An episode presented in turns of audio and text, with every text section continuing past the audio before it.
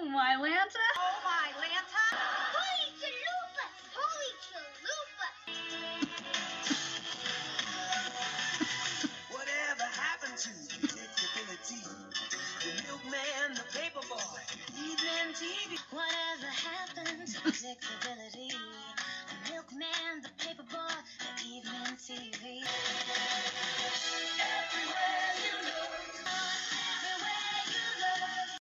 Happy Full House Friday, everyone. Angela Bowen here, the host of Oh Mylanta.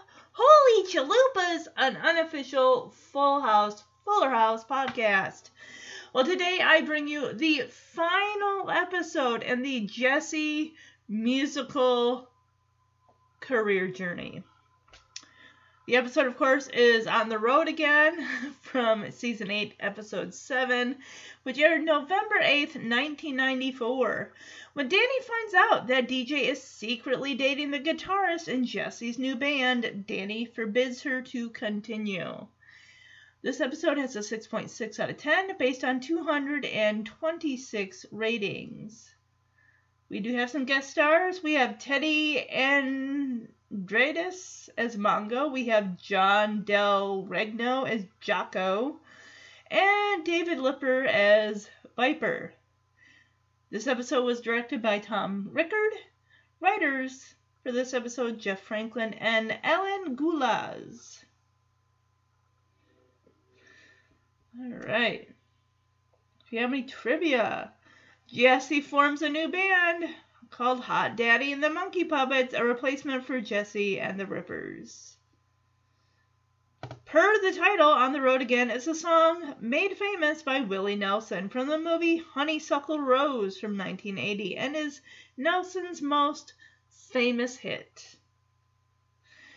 The song the band plays at the end of this episode is a polka version of Rock and Roll All Night by Kiss. Warning spoilers! DJ claims that there is more to Viper than being a struggling musician, much like Jesse was at his age. On Fuller House, this turns out to not be accurate as Viper still struggles to be a musician, works at Foot Locker, buys beer for his underage boss, and shows up drunk at DJ's high school reunion. Wow, that is a lot. It just, it just makes me really wonder. It's like, why? Why are we doing this to these characters? Why are you even bringing them back if you're gonna do them dirty like that? It's not fair. It's not right. Continuity. The left screen right. Twin's mouth when the bed starts to vibrate. I don't understand what about it. I'm confused and concerned. Continuity. When Becky says, You might want to hold that thought, there's a close up with her arms crossed. The next shot, her hands are in her pockets. I honestly, can we really call this a goof? It's just a continuity. You guys know they film these scenes constantly until they get it right, right? Because you know the first scene is not always going to be the one they go with. It could have someone misses a line or a cue or something just not right on the set. They got to fix something and then you got to do it over again. Every take has to be identical, and until they get it, they have to have multiple takes. That's just how it is. Let's see, do we have any user reviews? All right, here we go. I agree with Fried Toasto too. This is from April 14th, 2021. Gives it a 6 out of 10. Season 8 and Being Forgettable. Not a fan of Viper. You know what? I agree. But this episode isn't terrible. Meh, I'm on the fence about that. I like the setting and Jesse realizing it's not the same as when he was younger. Not a fan of Jesse through just firing, though just firing Viper, but then he re- just rejoins and he knows the polka. And his dad was a polka dancer for some reason. I don't know. This episode is just all over the place and not that good. It really, it really just, mm, it's really not that great. But hey, we needed an episode to finish off Jesse's musical career journey. So, and this is the one that we're going with. This pretty much cements the fact that he's now in a different band, he's created a new band, he's moving on. Notice how none of these cast members, except for Viper, was only in Fuller House because of DJ, you never hear from the other players again. Mongo, never see him again. The Rippers are there because the Rippers were there for all basically all seven seasons. And then in the first episode of season eight, they drop him like a bad habit. So, of course, before I officially get into the episode, I want to let all the Tanner newbies, aka new podcast listeners, I want to say welcome. I want to let you know where you can listen to the podcast. SoundCloud and iTunes slash Apple Podcast is where you can listen. Also, if you're new, I want to let you know this is an Ears of All Ages podcast, and what I mean by that is anyone of any age can listen to this podcast without the fear of it having inappropriate content, bad language, any of that stuff. And I created this podcast because, for one, I love the show. I love both shows. And I wanted to create a safe space because I know that there are those of us that, like myself, have grown up with the show some of you out there have ch- most likely have children that you're introducing them to the show for the first time, and you want a safe space where somebody goes through the episode, reviews it, has fun with it, talks about their own memories, all that stuff. So, this is just as much for me as it is for you all. And I wanted to have that safe space because I know there are some Full House podcasts out there that are rated E for expletive. So, and to each their own. Also, if you feel your your kid is old enough to, to handle that, then more power to you. also, another thing that sets this podcast aside, uh, apart from other Full House or Fuller House podcasts is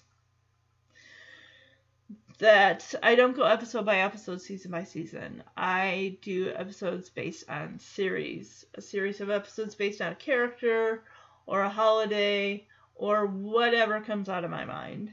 Usually the series can either be if I got a lot of stuff going on, I'll do a double feature where it's two episodes or a series made of three or four episodes.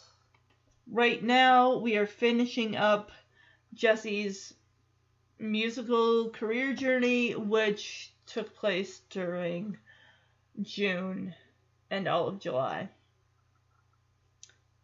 If you would like to email the podcast, you can do so at omhcfhfhpodcast at gmail.com. If you'd like to tell me your Full House, favorite Full House memories, favorite characters, worst characters, characters you wish we had gotten to know more, that were kind of one off characters, characters you wish you could have heard from again in Fuller House.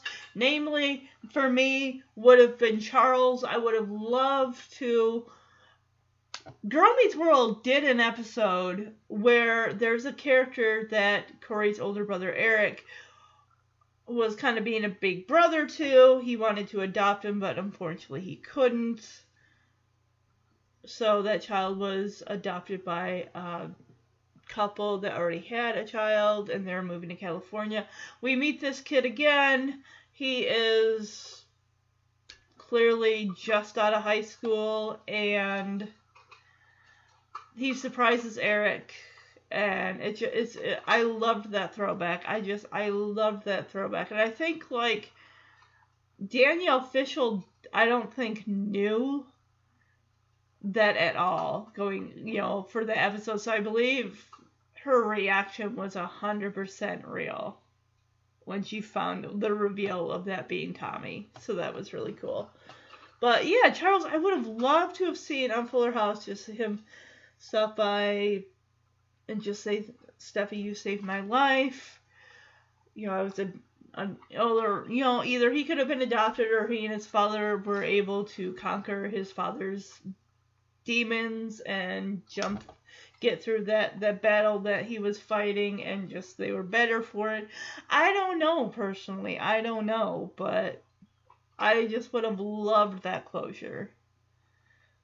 Honestly, I wouldn't mind. I mean, we did get a Rusty mention in Fuller House in the New Year's Eve episode, but actually, we got a couple of them now that I think about it. in Fuller House. But even still, it would have been cool. Like, hey, what happened to Cindy and Rusty? We don't know.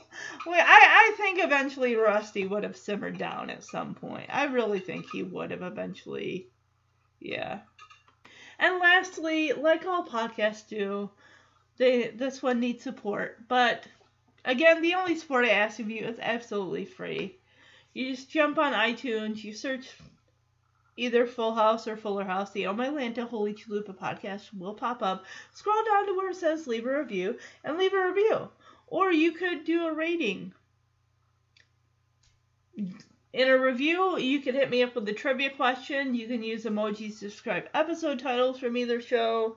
Trivia question from either show. You, tell me your fir- your favorite character, your worst character, any of that. All five star reviews, though, do help the podcast get noticed by other Full House fans like yourselves.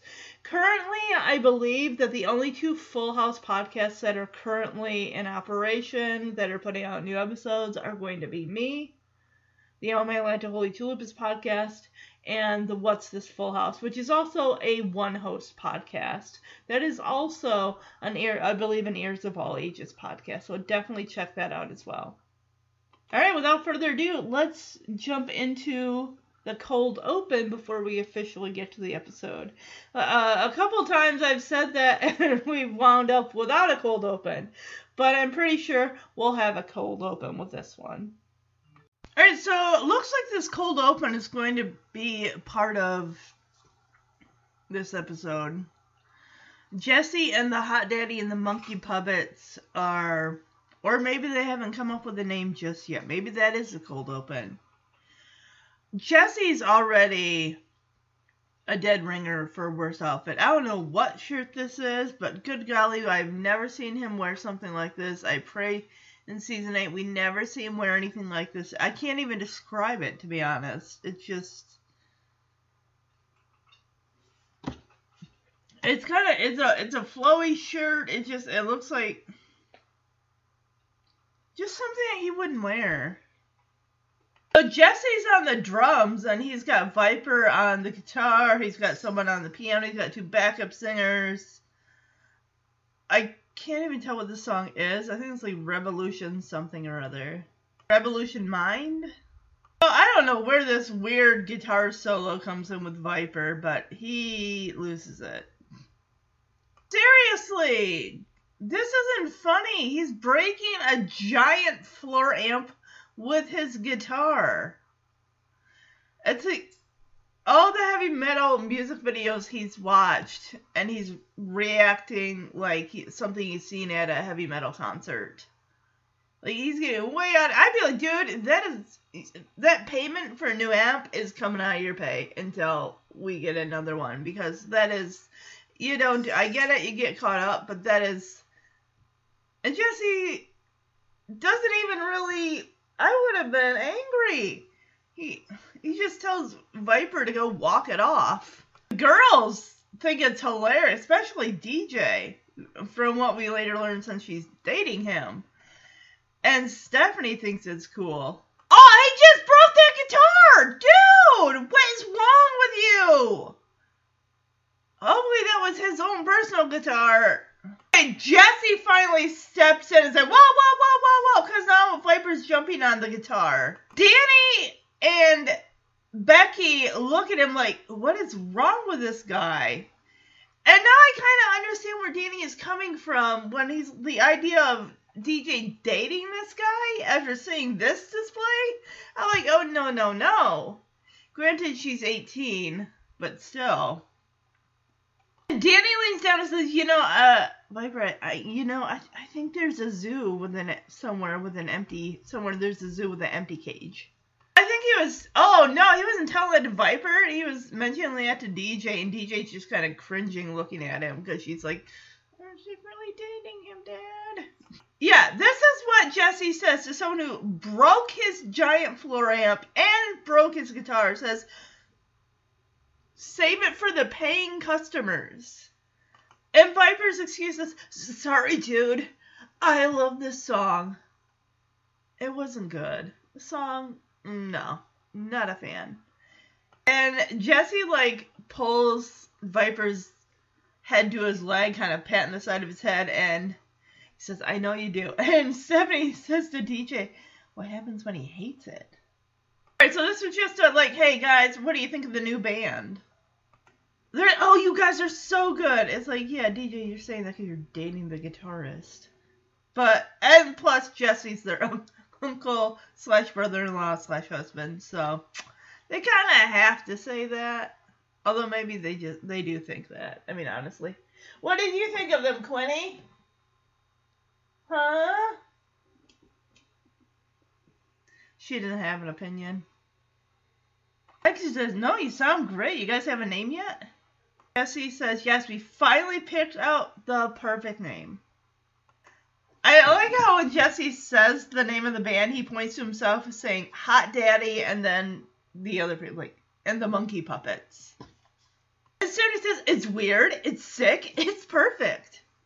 Oh, so uh, and I guess this goes along with the uh, shirt that Michelle was wearing. It's like Uncle Jesse. He's like, yeah, what's up, Munchkin? And he, she asked like, well, didn't you like my name for the band? Uncle Jesse and the Sunflowers. Well, she's wearing a sunflower shirt. That honestly, the sunflowers part, it just it feels like a, a band like from the '60s, something like Strawberry Alarm Clock or something similar to. Wasn't there a band in this like called Vanilla Fudge or something like that? Something kooky like that. Jesse and the Sunflowers. It just makes me think of someone who sings like a a different version of Puff the Magic Dragon. Oh my gosh! Now I'm picturing what it would sound like if they took Puff the Magic Dragon and gave their own spin on it, and I'm like cringing in fear. That sounds more like Josie and the Pussycats. And like, yeah, I mean, I like the name, Michelle. It's just the band didn't want to wear those big petal hats. Yeah, that makes sense. Who wants to wear a big, heavy hat while you're on stage under hot lights? Oh, and that cold, that was a cold open. we learned how Jesse. No, that, Jesse, if we all remember from season 8, episode 2, Breaking Away, Jesse trying to homeschool the boys. that was uh, that was a no go from the get go. So yeah, he gets a puppet, puts a a monkey puppet on his hand, and it's like it's hot daddy puppet monkey boy, because he's trying to get the kids to stop jumping on the bed. Oh my gosh, that would have been the puppet, the monkey, the puppet, five little monkeys jumping on the bed or something. I remember, yeah, that song. See, if you're gonna homeschool, because he he's not qualified to teach that. Joey is the substitute teacher. They could have like, okay, why are you teaching them upstairs where there's so many distractions? You could have just had them at the kitchen table. Boom. There you go. That's what you do.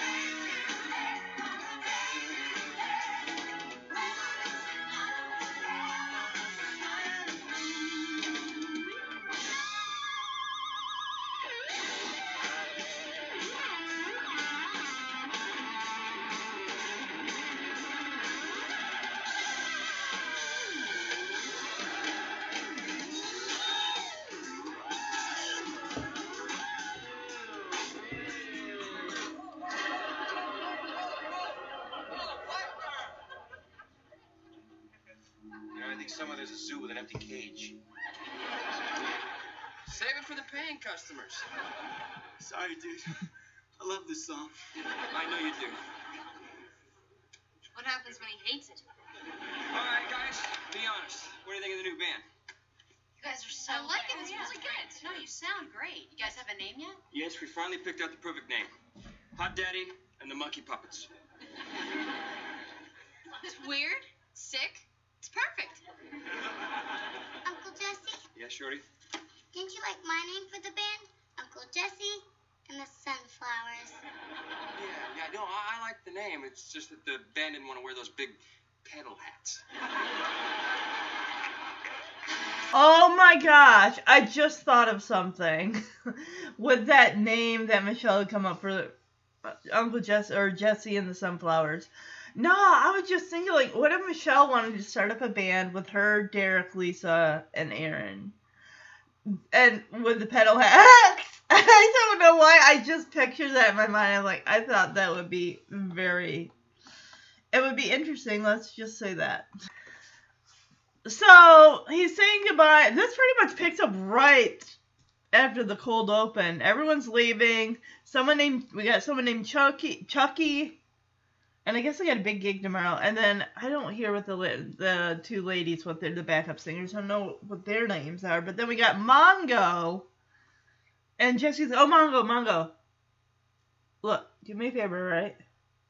Try to get some sleep tonight. And I love how Mongo just like. Yeah, right. My God, they, uh, this is just, it's crazy. I mean, his replacement band for Jesse and the Rippers. Hey, at least when Jesse was with the Rippers, he made it to, but then that was in part thanks to the Beach Boys song with Forever and everything. So DJ's up there washing the same dish for like five minutes. I don't think I've ever seen anyone use this door that leads out to the patio via the laundry room. I don't think, literally, I don't think I've seen anyone go through that door. Which is just weird that they have it there because they already have a back door that leads to the backyard. Okay, uh, sweetie, let me give you a tip and this isn't from my own personal experience, this is just common sense. If you want to sneak around and you live in a in a house with a family of like 10 people, you are literally making out on the porch where there are windows that anybody walking through can see you making out with oh my goodness. I just I don't like this. I don't like her with Viper it seems like DJ is just settling. I mean, she broke up with Nelson so she wouldn't settle, but it just seems like they're just they're subpar compared to Steve. The audience apparently loves this because they're woo yeah whistling.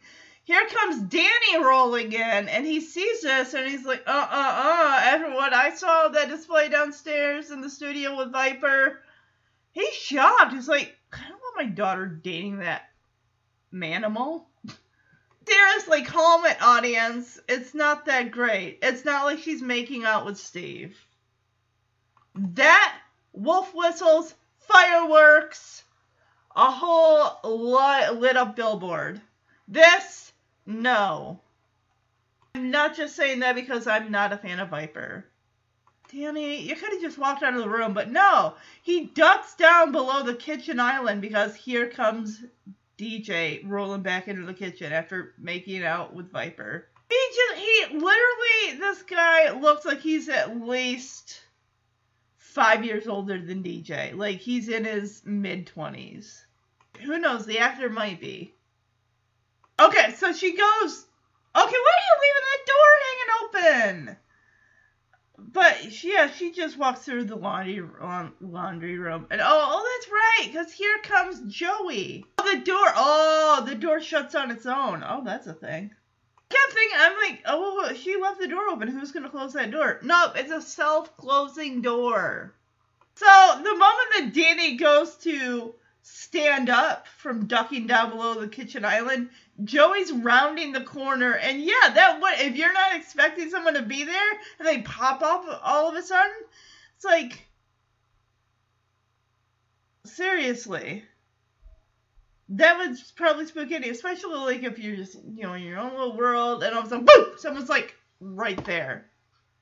Okay, so he's like, Dan, holy bejeebers, Danny. that, you had me. That was a good one. Okay, you got me there. Okay, now I'm gonna hide and you find me. I'm gonna try to scare you. Good one, you got me. And Joey gets a, a pop out of the fridge. Yes, I said pop. Michigan. My roots are showing. Okay, so yeah, he gets a pop out of the fridge. And Danny says, Joey, look, this isn't a game, okay? I just saw DJ kissing that maniac viper. And, and Danny is like, look, I think they've been doing that for weeks. And I'm going to put a stop to it right now. And Joey, I don't know whether this was. Joey's mane of hair is like season eight is like a lion's mane of hair, and I'm just like, this is the longest we've seen Joey's hair, and I'm just I'm I'm not a fan. I just really n- not a fan. Sure, he had the mullet back in season one, but it wasn't overpowering. And then season two, he got short hair, and then it seemed like in season six, he, his hair was short again. And Joey's like, Danny, please, just don't make a big deal out of it. All right, come on. Yeah, that's that's good logic. Logic. Nope, nothing makes a a kid want to do something that they shouldn't than if their parents say they can't. Nothing makes a kid want to do more than a parent telling them they can't do that. And Danny's like, yeah, you're right, Joey. And he's like, yeah, that does make a lot of sense, Joey. And Joey's like, yeah, of course it is. Here, look, I'm going to give you an example, right? This is the worst example to end all examples. He says, when I was younger, my parents forbid me to eat mud. What? That's an example? What were you, two? And Danny just gives Joey a look like, how did I have I stayed friends with you this whole time? and Danny says, and I suppose you defied them. Oh! Oh! Ooh! Joey, no! He says, well, let's just say that I missed my high school prom. And Danny looks at Joey like, what? And Joey says, dirt poisoning. Joey Gladstone! What is. You know what? I don't even want to finish that sentence right now. I really don't.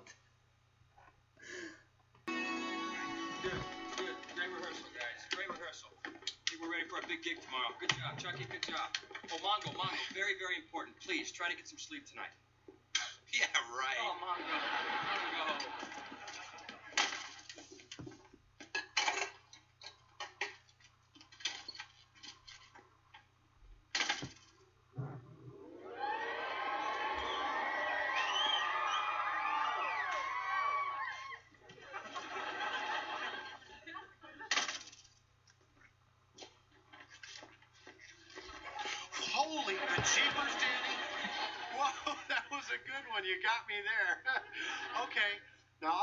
And scare you, okay? Joey, this is not a game. I just saw DJ kissing that maniac viper. I think they've been sneaking around doing that for weeks. And You know what? I'm going to put a stop to it right now. Oh, Danny, I wouldn't make a big deal about it.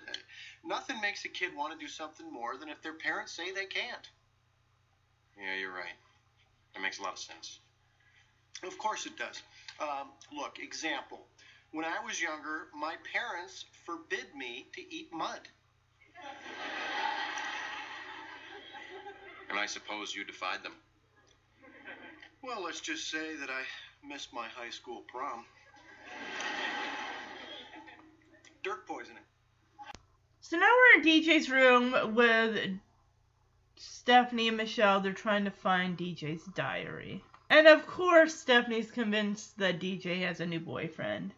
Michelle pulls a flyer for Uncle Jesse's band out from under one of DJ's pillows on her bed. And Stephanie says, That's it. Michelle asks, She's dating the monkey puppets? And Michelle, yeah, well, she figured it out, but she's like halfway there.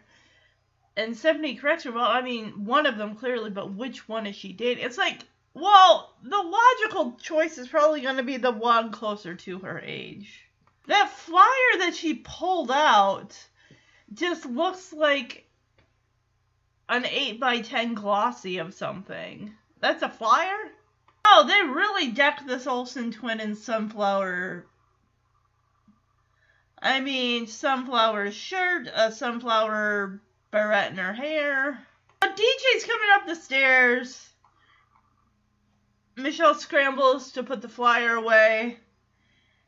And when DJ comes up there and sees Stephanie and Michelle in her room, first of all, your door is hanging wide open. If you're not in your room, you don't want anyone in there, shut your door.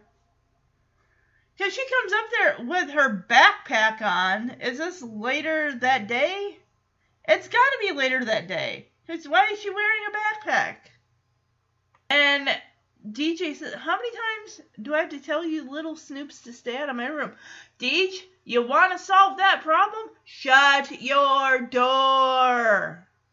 Oh, here we go. Stephanie coming in here. How many times have you uh, lied to dad lately? Oh my gosh, is this going to turn into, hey, Michelle and Stephanie know about the speeding ticket that you got, so we're going to blackmail you into letting us wear your clothes and anything else of yours that we want to take. DJ's hair here looks good. Honestly, I really like it at this length. It's just above her shoulders. It's not doing the weird end flip up, which is good because that was just atrocious. Ah, these little terror investigate these little investigators. They're oh yeah, last night you told Dad you were with Kimmy, but you know what? We're not buying it. Stephanie says, yeah, you didn't get home till 9.30, and at 9 o'clock we heard Gibbler in her tub, her bathtub singing, I'm too sexy for my soap. Was she yelling it at the top of her lungs? These girls are harsh. Michelle, what do you got against Kimmy? Michelle says, so unless you were scrubbing her bony back, you were out with somebody else. Dang, girl. I like DJ's comeback. She says, get a life, okay? You can split it between the two of you. The writing in this scene is just hysterical. Whoever is writing this scene just the insult, the insults, the back and forth. It's just cool. As DJ's like shoving them out the door, like, please, wait, please, just got, stay out of my room, okay? Thank you. Wow, DJ. okay, she got crafty. This is smart. She took a book off her shelf. The book has been hollowed out to hold her diary. Interesting. You really didn't want someone to find something that you didn't want anyone else to know about. You would make a way to make it so it does not get found. We gotta find DJ's diary. I know she has a new boyfriend. Look at this. It's Uncle Jesse's band. That's it. She's dating the monkey puppets? It's one of them. But which one? DJ's coming.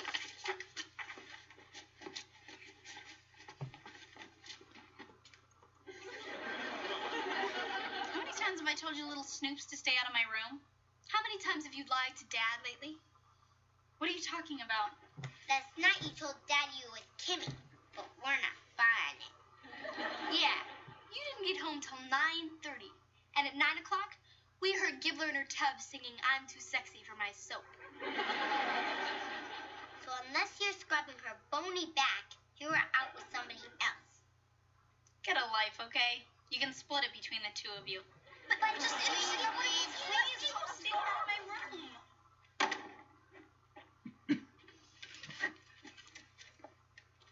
Huh. They didn't find it. So it looks like it's time to get ready to head out on the road. They uh, the roadie they hired flaked out, according to Jesse. And Viper, says, "Well, great. Well, we're we gonna find a sucker to haul the stuff for no money." Well, hey, you're it's your lucky day because your sucker like just came in the door. Soon as Joey is over by the kitchen island, Jesse pounces on him like, "Joseph, my very dear friend." I'd be like, okay, what do you want? So here's how they rope Joey in. They say, hey, listen. The boys and I were talking. We realized we need a quality comedian. Open up for us this weekend. Are you interested? Joey says, Well, wait a minute. I gotta check my date book. Who am I kidding? I don't have a date book. I'm your man. they start literally loading him down. There's a bag, a blue bag on the table that is like the length of the t- kitchen table. They literally load him down with everything that probably weighs more than he does. And he's like, oh, should I open up with my Joe Pesci and this and that? And like, oh, yeah, yeah, uh-huh, sure, why not? I noticed over Joey's shoulder in the uh, kitchen island area where the stove is, Kimmy's hanging out there. And when Joey says, I don't have a date book, I'm your man, we just see Kimmy kind of smile at that. I think that's more like Andrea's smiling at that. Oh, I didn't even see Michelle and Stephanie sitting there at the kitchen island. Because Stephanie's got this look of, okay, Joey, you're a sucker. He's like, oh, hey, uh, yeah, Joe, do you think as long as you're, uh, you're coming along, could you carry some stuff for us? He's like, oh, yeah, what are you to do? Uh, oh, yeah, do a little Bob Hope this weekend. And of course, Joey's like, I, I can't do a Bob Hope. But they're literally, all of them are just loading him up with a guitar case, a black duffel bag, that large kitchen table length blue bag, and a whole bunch of other stuff. Oh, Pesci as a potato. He's done that in that um episode with DJ with the SATs. So Danny says as he and Becky are coming down the stairs because the boys got their overnight bags, and Danny's like, Becky, it's just a weekend. What do you need all this luggage? And Becky's like, this, as she holds up the bag, is my luggage. What you're carrying is all Jesse. That's all Jesse's stuff. Becky wearing I this has got to be Jesse's leather jacket. On it, oh she uh, she's also she's wearing uh blue overalls with like a cream white long sleeve top. And I just I I just think it's cool like she's wearing her husband's jacket. Oh, here we go. So he's like, "Oh yeah, I'm so glad that you and the boys are coming. I can't wait to share the thrill of the road." Um, here's a question: Is she gonna be like, "Hey Jess, is there anything on this uh, itinerary, this road trip that says time with family?" Mm. Is she gonna pull that? No, probably not. Says he is like building it up so much for memories in his mind and building her up, so her expectations are gonna be so high and only to be let down. I don't. I think she just wants to be with him. She doesn't. You know, it's not a big deal to her.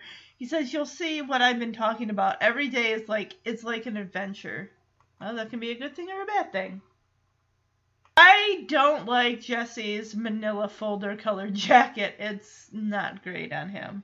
We we see the boys there, and Jesse, like, "You're gonna love it. I'm so excited. Let's hit the road."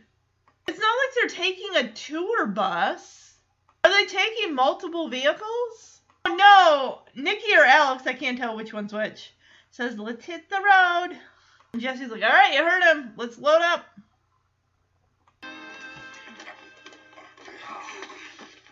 I'm sorry. The roadie I hired flaked out. I'm trying to find another one. Great. Where are we gonna find a sucker to haul all this stuff for no money? Hey guys. Joseph! Joseph, my very, very dear good friend. Listen, the boys and I were talking, and, and we realized we need like a quality comedian to open up for us this weekend. Uh, you interested? Well, I gotta check my date book. Wait a minute. I don't have a date book. I'm your man. Jojo, we're gonna have so much All fun. right, sure. Hey, as long as you're coming, uh, could you could you carry some of this stuff? Sure, sure. Good, I got some new bits. Oh, great. What are you gonna do? Do a little Bob Hope this weekend. Yeah, huh? that'll be wild. Yeah. Great. What else you got? I'll do. Uh, I'll do Joe Pesci as a potato. What are you gonna do? Scallop me? That's funny. Yeah. That's funny. I'm thinking now. What, you gonna mash me, pal? That's gonna be funny. You're gonna be funny, Joe. Becky, it's just a weekend. Why do you need all this luggage? Oh, only this one's mine. All the rest are Jesse's hair care supplies. Oh, back. I'm so glad you and the boys are coming along. I can't wait to share the thrill of the road with you and finally see what I've been talking about all these years. And every day is like it's like an adventure. You're gonna love it. I'm so excited. Let's hit the road. You heard them. Load them up. Come on, guys. Go follow Daddy. I'll help you guys out. So while everyone's out getting the vehicles loaded up, Mongo comes in and says, "Hey, Deej." Viper says, "Hang a sec. He wants to talk to you." And outside we see Michelle and Stephanie peering through the window. And they think that DJ is involved with Mongo.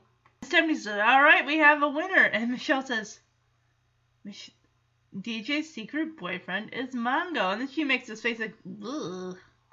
And then she continues saying, like, oh, if they get married, she'll be Mrs. Mongo. Stephanie adds, yeah, and if they have kids, they'll be mongoose.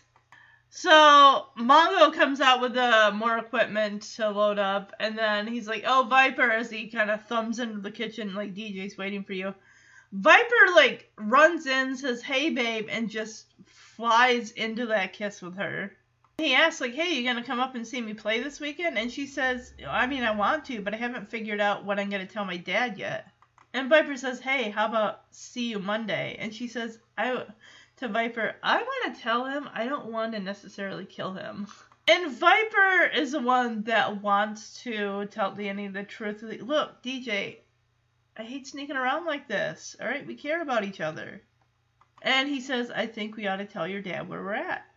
Dude, I don't think he's gonna see him, Danny accepting him. Not with how he was before. It just, it's fueling Jesse's it's fueling Danny's whole image of what a rocker is.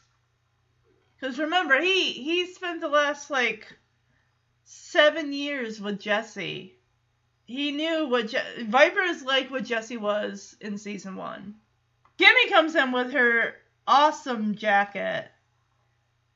She's like a watchdog because she's like, Deej, cool it. String being at twelve, string being at twelve o'clock is then your dad is right behind me. You need to stop.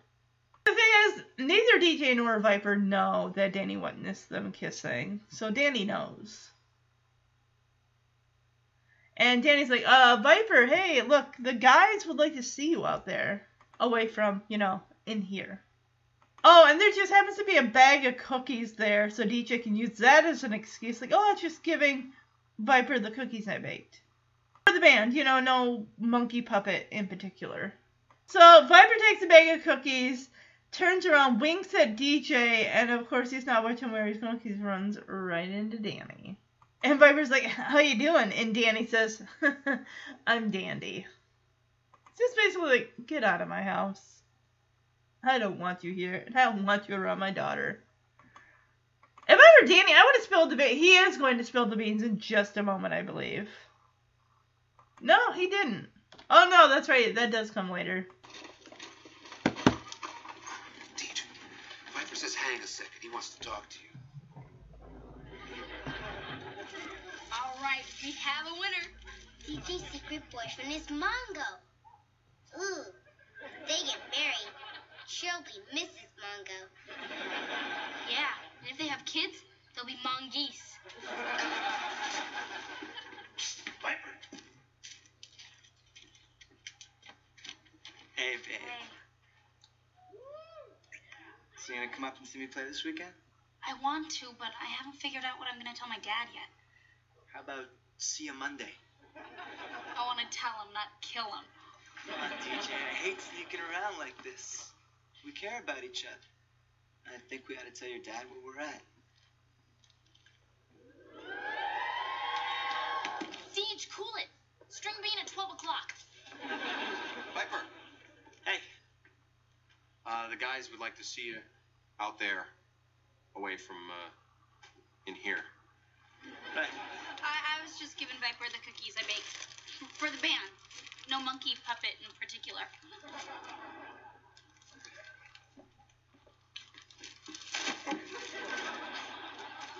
How you doing? I'm Dandy. Good. So So DJ asks Kimmy, like, Kimmy, what are you doing this week- weekend? And Kimmy says, Oh, I'm going to the landfill with my pa to shoot rats. And I don't like DJ in this scene. She tells Kimmy, Wrong.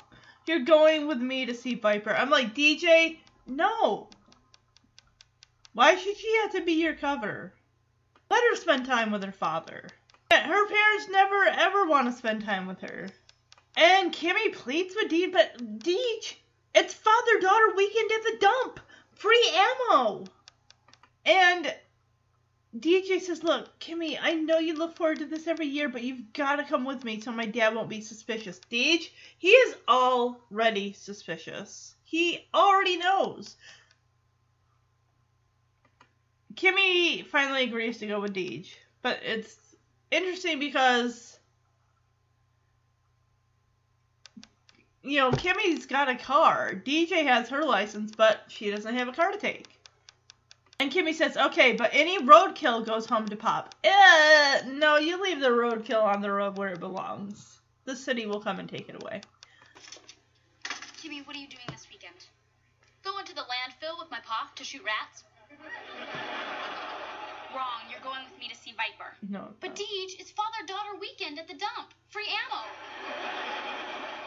Kimmy, I know you look forward to this every year, but you've got to come with me so my dad won't be suspicious. Okay, but any roadkill goes home to Pop. We got a piano riff as we're seeing it's nighttime and cars are driving on the highway. So we hear uh we hear Jesse right outside the hotel room tell Becky like Beck, this is the best part of the road, the motel life. He's staying at the same motel. He's got in the same room. It's like it's number eight, my favorite room. Check it out. He goes to open the door and the nightstand is literally you can't open the door all the way. He finally pushes the door open enough to shove the nightstand with the lamp on it up against the wall, so at least he and his luggage and the kids and Becky can come in. There is a poster board with ice machine on the wall. How run down is this place? Oh, just wait till he turns on the light. It's uh, it's pretty bad. And Jesse's like, See, look at that. Look, isn't this? And then he turns on the light. We see a picture frame that's kind of askew. Uh, another lamp on a nightstand against the wall that is also askew. I'm guessing that's supposed to be a TV that's strapped down to uh, an end table. That I would not sleep in that bed. I wouldn't even. I would get my money back. Granted, you probably can't. Oh, look, there's an AC in the a wall AC. Wonderful. There's also a giant picture above the bed of the ocean hitting the rocks with the moon shining above.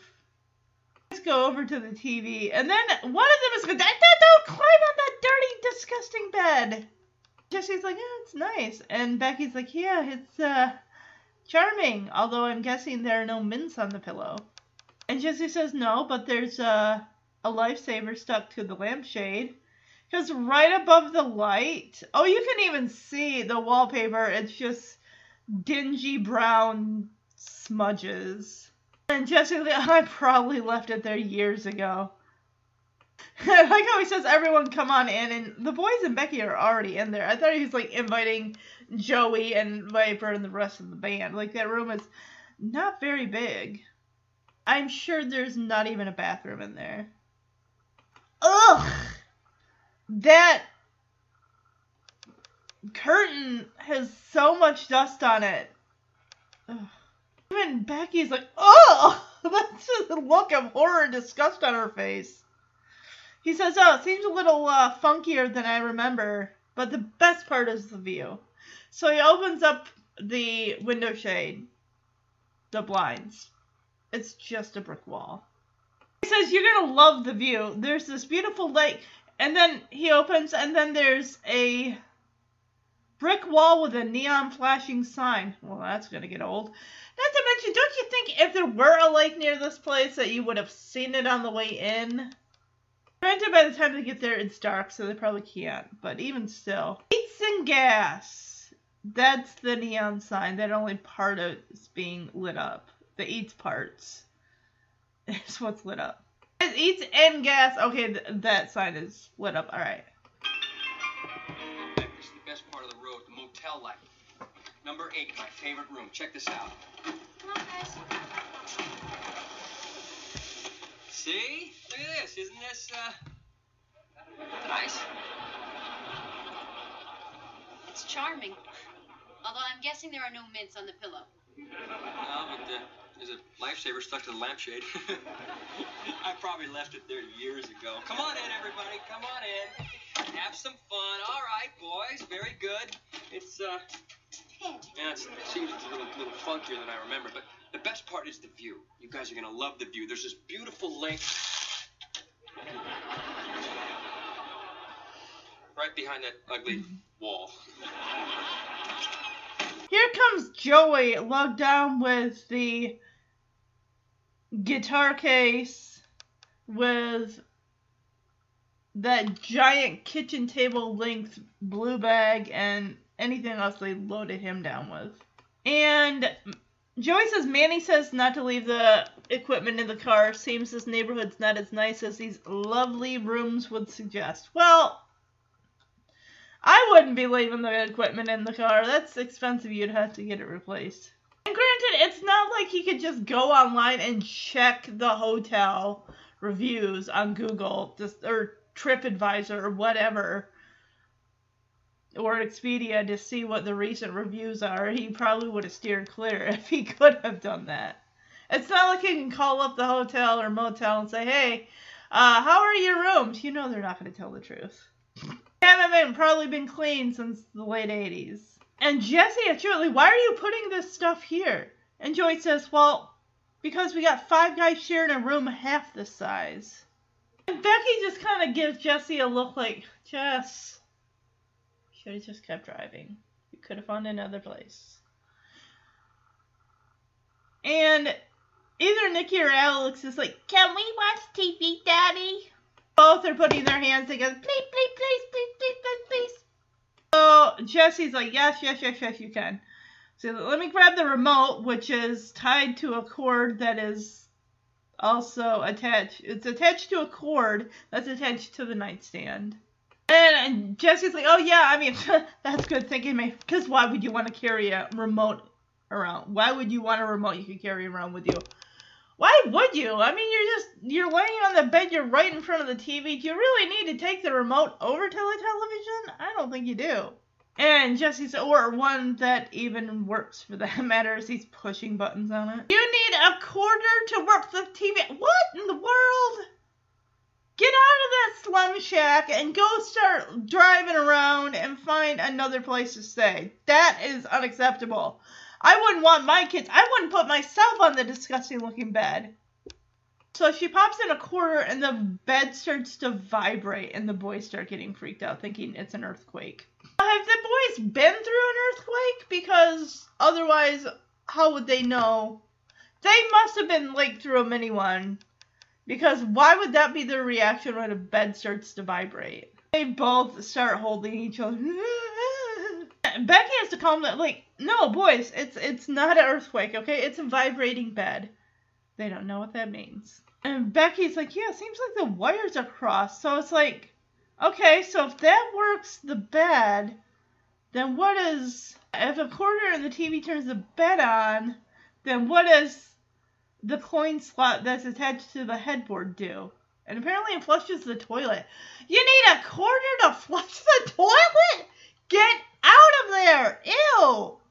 Much did that room cost? Five dollars? Apparently Joey's gotta go because like, oh, anyone got change for a twenty? No.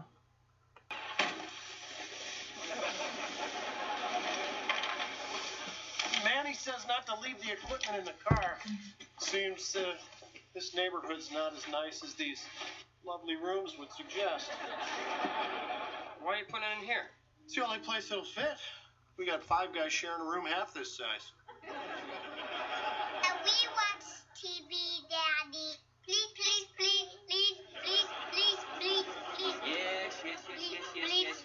Yes, yes, yes, yes. Just grab the remote. Oh, yeah. That's good thinking. Why would you? Why would you want a remote that you can carry around with you, or uh, one that even works for that matter? Oh, well, look, you need, you need a quarter to work the TV.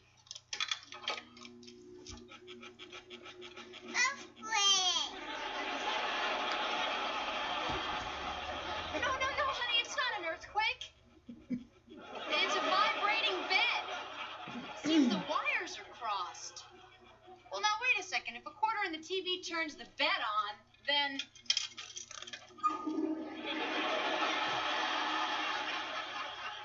That's a good thing to know.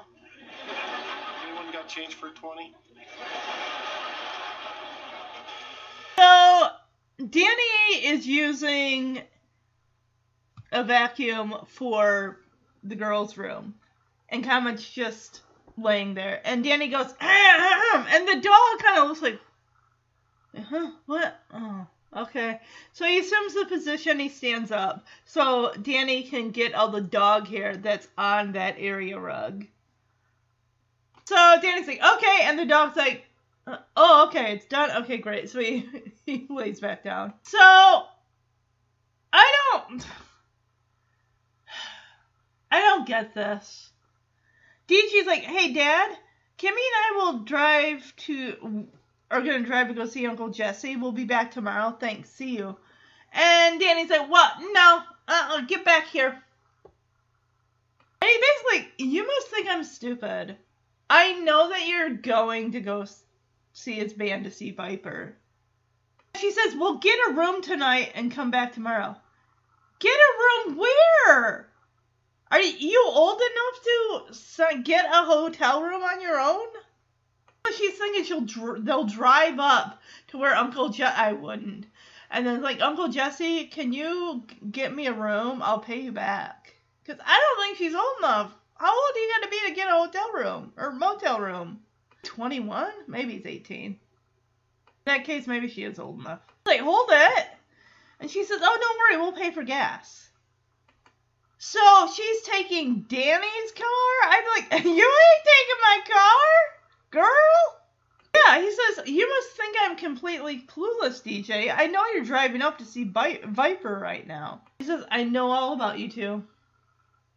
I saw you kissing the other day. Nice job trying to hide that, by the way.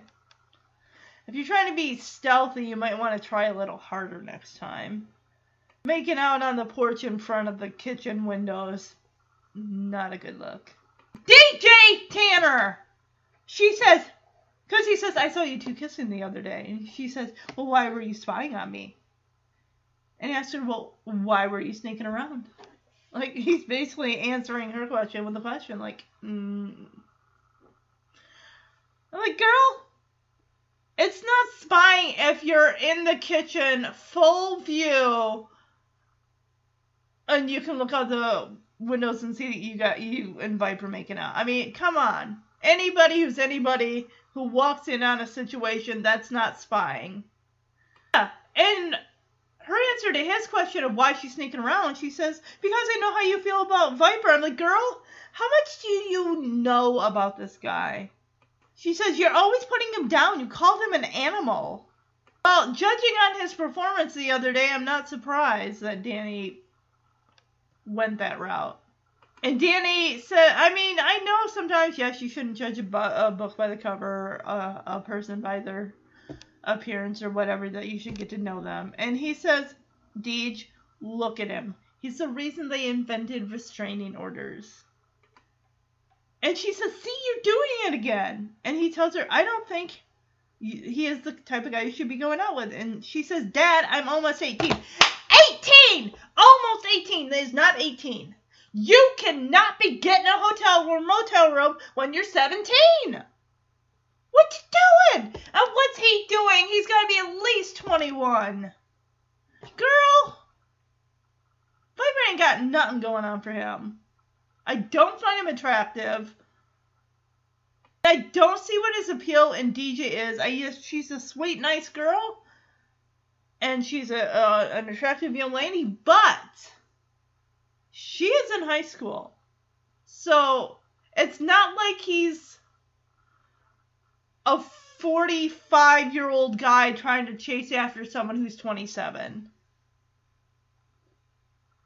So what is his appeal? Because she's there, because he's in her uncle's band, and she's like the closest female in proximity, so he doesn't have to. I don't know. I just I don't I don't get it.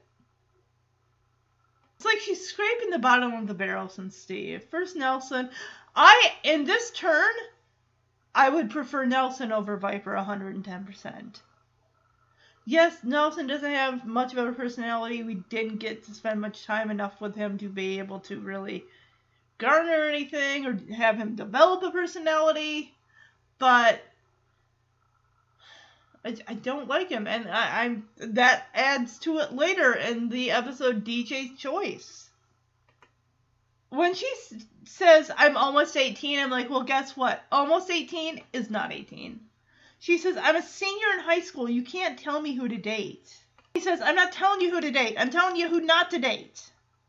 Again, can we ask Pam Tanner? Pam Tanner, hey, what do you think about your 17, not 18 year old daughter dating someone who is clearly at least 19, 20 years old? Maybe even 21. We don't know his age, but clearly he is not in high school. Here's another thing. What if he were closer to her age and in high school and in Jesse's band? Would she be into him then? And she says, See, I, I knew you'd flip out. And he says, I'm not flipping out. He says, and I'll tell you another thing I'm not doing. I'm not giving you my car keys so you can drive up and see this guy. And DJ just tosses Danny's car keys on the dresser and says, Fine, I'll go in Kimmy's. Joey's words. The more you tell someone not to do something, that's all they can think about. Yep. I mean, if I were Danny, I would have started like asking more questions. Like, okay, DJ, tell me about Vi- Viper. Tell me what do you see in him? What do you like about him? What do you know about him actually? His dating history, any of that stuff. Because all she sees is a guy in a tank top with ripped or distressed jeans. He plays a guitar. That's not her type. Maybe it's for a hot second, but come on, we know DJ. She likes guys like Steve. Danny says, Ugh, now I'm flipping out.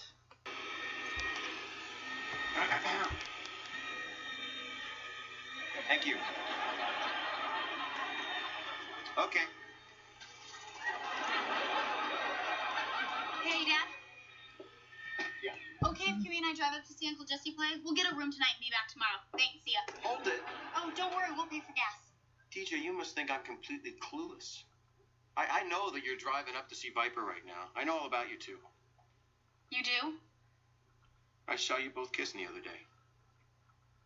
Why were you spying on me? Well, why were you sneaking around? Because I know how you feel about Viper. You're always putting him down. You, you called him an animal. Deej, look at him. He's the reason they invented restraining orders. See, you're doing it again. I just don't think he's the kind of guy that you should be going out with. Dad, I'm almost 18, a senior in high school. You can't exactly tell me who to date. I'm not telling you who to date. I'm, I'm telling you who not to date. See, I knew you'd flip out. I am not flipping out. I'll tell you another thing I'm not doing. I'm not giving you my car keys so you can drive up and see this guy. Fine. I'll go in Kimmy's. Now I'm flipping out. Manny's Motel. This place looks so dingy and nasty. Ugh. It looks like, I mean, I'm sorry, it looks like some place that someone could get murdered in. It looks just really. And even though it's dark, even though it's dark, there's still the lights outside the doors. I just. Ugh. I'm not trying to knock small, you know, pri- private owned run motels. I'm not knocking them. I'm not. But I just there's just some that you I mean when you're driving around you just like pass like oh that motel oh, I wouldn't stay there. What's it? It's all about honestly the outward appearance of a hotel, what it looks like, maybe even the signage. I mean, if you don't make reservations, you're like, just let's find a motel. You're going to judge it based on the outward appearance straight away because you don't even know what the room looks like until you go and make a reservation. When after you make a reservation, and, and it's just just- See, that's what I that's what I like about being able to book a hotel.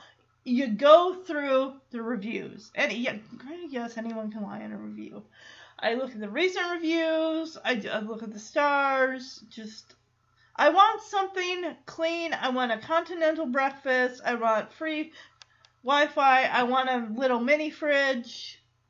Not stuff that has stuff in it, just a little mini ref- that you can put your own stuff in. You know, and just yeah. I also want the sheets to be clean, the floor to be clean, the bathroom especially 110% clean.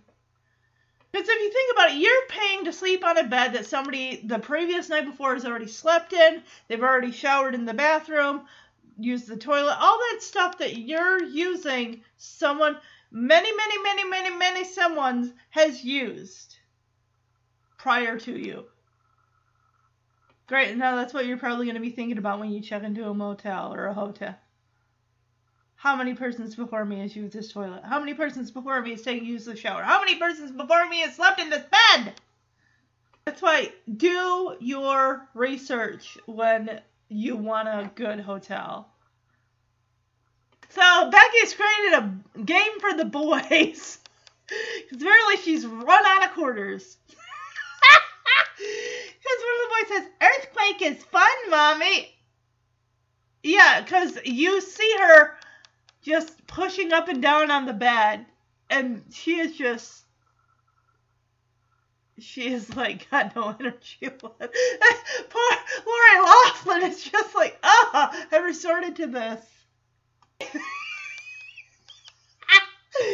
Anything to entertain little goobs. Oh my gosh. And just what they got her in is just overalls. Like bib overalls with a uh, a white thermal long sleeve shirt underneath. She says, "Oh yeah, I wish I bought brought more quarters with me." You didn't know you're gonna be staying in this dump. It's not a king size; it's a queen size bed, probably even closer to a full. And I'm just like, ugh. All four of them are gonna be in that. Ugh. It's just I feel bad. I wouldn't touch the bed with the. I would not be in that room. As soon as I see it that way, I'm like, we're leaving. Keep it. Keep the money. Keep the money. We'll take our business elsewhere. Oh, Jesse again is fighting with that door against that nightstand, and he's got a bunch of like snacks and stuff. You've raided the vending machine. Did you check the expiration dates on those snacks? Because I assure you, if the room looks like that, when's the last time a vending machine person has come out and filled those snacks? Oh, they taste like 1988. This dinner is served. He throws a bunch of like candy and bags of chips on the bed next to the boys. And Becky's like, cheesy puffs, cupcakes, and candy? And Becky asks, what happened to Eats and Gas? And Jesse says, yeah, well, I mean, there's plenty of gas, but Eats was closed. 1989, so like five years ago. And one of the twins is like, candy for dinner? And Jesse says, no, son, you know the rules. No candy until you eat your cheesy puffs. Earthquake is fun, mommy. Yeah, wish I brought more quarters. All right. This, uh, dinner is served. Cheesy puffs, cupcakes, and candy? What happened to Eats and Gas? Well, there's plenty of gas, but Eats was closed in 1989. Candy for dinner? No, son, you know the rules. No candy until you eat your cheesy puffs. There you go. Oh, get Joey Viper, get out of here. That's for the kids. Cause Joey takes it right out of Jesse's hand. It's like you're taking food from kids. They need that disgusting nourishment. You don't. Cheetos. Oh, And Becky's like, well, where are the rest of the monkey puppets? And Joey, oh yeah, they're back in the at the room playing Earthquake. Okay.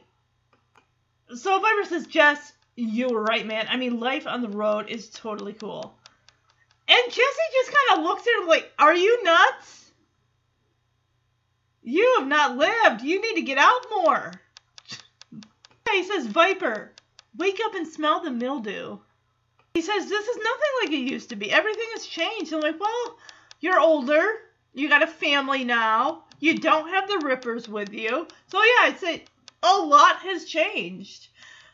You stayed at this motel that probably was not that different than when you stayed there before, and your memory is hazy because you're remembering how it used to be when you were like 22 and you had the Rippers and you guys were just, you know, being crazy back in the day. It's been a bit, you know. You're gonna you're you're gonna misremember stuff. Everything was fun back then because you were young and you made it fun. Now you're looking at everything with a critical eye. And Jesse says, Everything has changed. Well, except for the sheets. As he looks down at the bed. Becky tells Jesse, like, Jesse, maybe, honey, maybe you're the one who's changed. Yeah, she's let's face it, I mean, this place was never Caesar's Palace. I don't even think I put it in line with Motel 6. Now, Super 8 isn't bad. That I like. Um, another one we've been staying at on the rate Holiday Inn is the one we've been staying at on the regular for a handful of times. Before that was Super 8. Both relatively good places to, to stay. Um, I don't know as far as Days Inn might have been one that was alright. Um, but you, you, we just we stay at a chain. We stay at a chain restaurant, uh, restaurants. no, at chain hotels, just because. Yeah, he's like it used to be fun. Now it's it's it's, it's gross. And Jesse says, "Ugh, I don't know what." What's happened to me? I'm like, well, you grew up and you had a family for one thing, so there's that. You don't have the Rippers anymore, so that's you, and half your bandmates are hanging out in another room from you guys. You're not. You're a family man now. You can't be all crazy, partying, breaking stuff, listening to music at the top volume, and just being crazy. You can't do that anymore.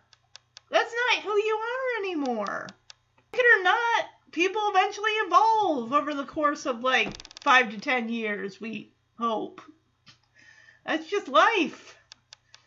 You can't act like you're 16 when you're 42. Not that Jesse's 42, but even at, at like 33, you can't do that. Joey, look who's talking, Mr. Four years older than Jesse. He's like, you got old, man. What? He's squinting at this Cheeto. It's like he's trying to find an image in the. He and Viper both are looking at the Cheetos like they're expecting to see like a face pop out of it. And Jesse's like, You're right, Joe. I mean, driving up here, I had my left blinker on for 62 miles. Why is he well, spouting all these cliches about everyone over the age of 50 in the 90s? I mean, what's next? I'll be wearing my pants up around my chest? I don't know anybody that does that. Like running around asking kids to pull my finger. You know, I didn't realize until I was an adult, or maybe it was that Simpsons episode I watched the futuristic one, where Homer was. Well, the thing is, no one ever did pull his finger, so I still didn't get the, the appeal of the joke. But apparently, you pull a finger and someone farts. That's that joke that I've heard for years and never got the the end result of that joke.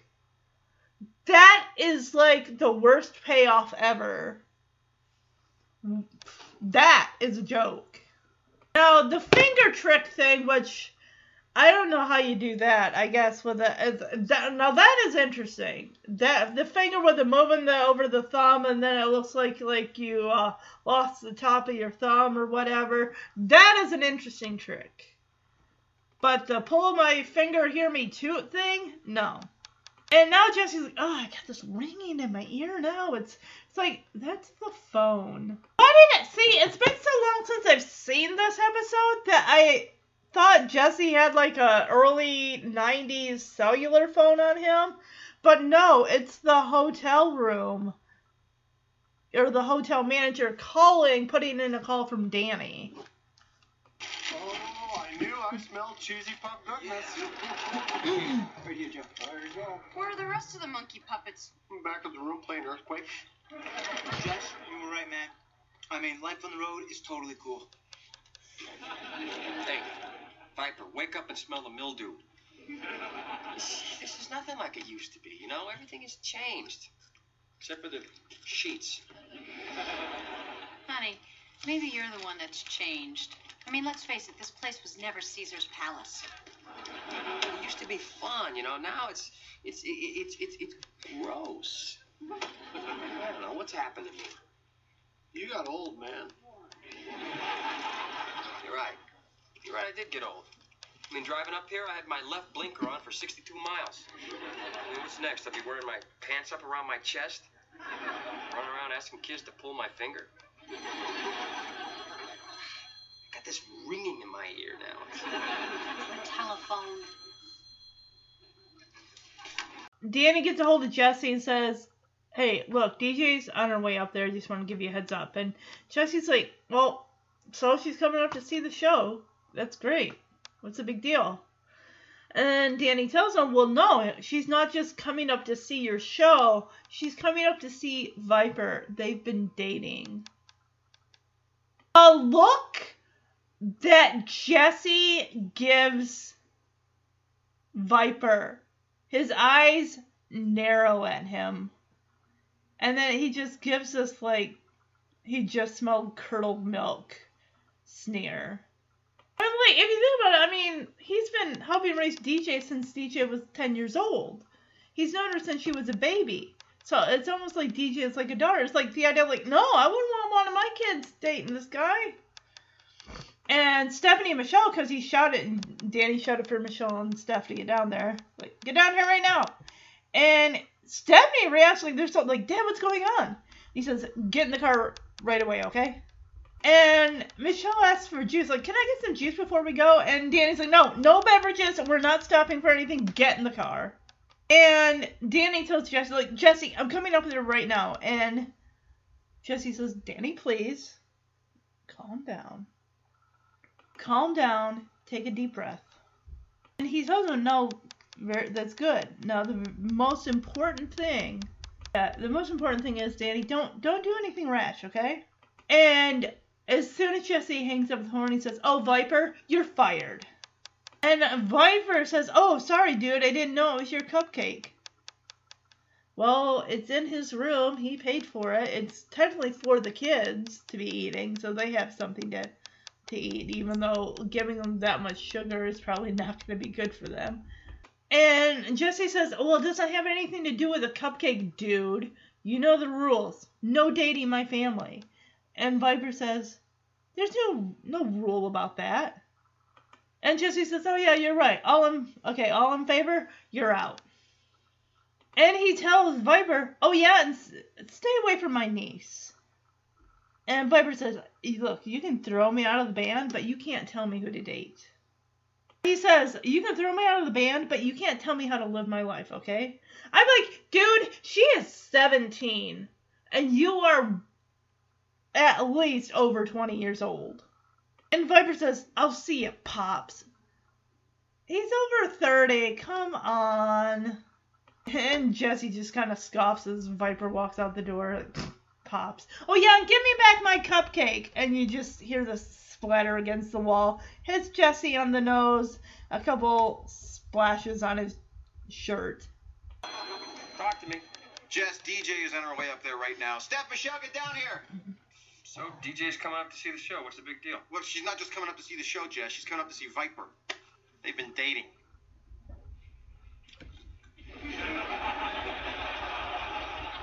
What's going on?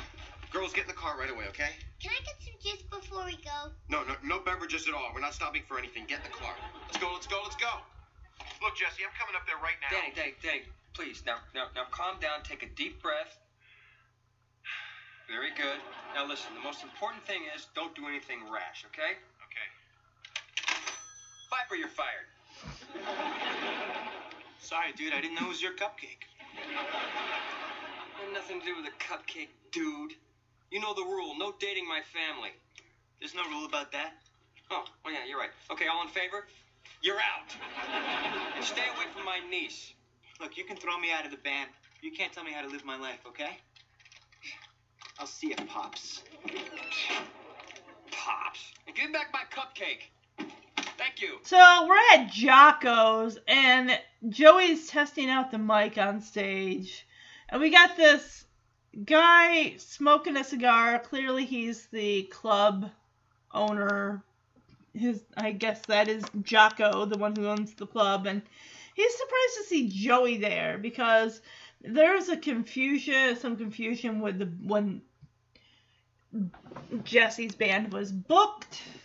I guess they sound similar to another band. Guy blows cigar smoke right in Joey's face. And mind you, this guy is like head and shoulders shorter than Joey. And he says, I hope you're not planning on singing crud like that tonight. And Joey says, Oh, no, actually, I'm the comic slash roadie. I'll be opening for Hot Daddy and the Monkey Puppets tonight. And the guy is gonna be like, What is this monkey garbage? Tonight is Polka Night. I booked Big Papa and the Polka Puppies. Oh my gosh, that would be so adorable. Little golden retriever puppies dressed in lederhosen. Oh, that was so that would be so cute. Can you just picture it?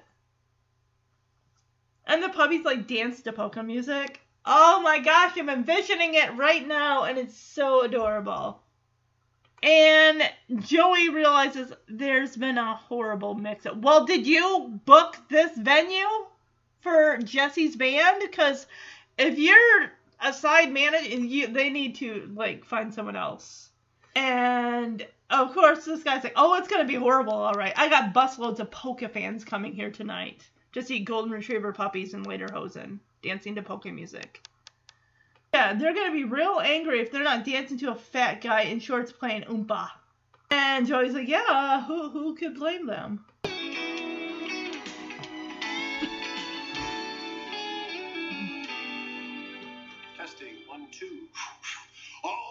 Oh, that's not the wind, that's my grandpa. Oh, that's not the wind.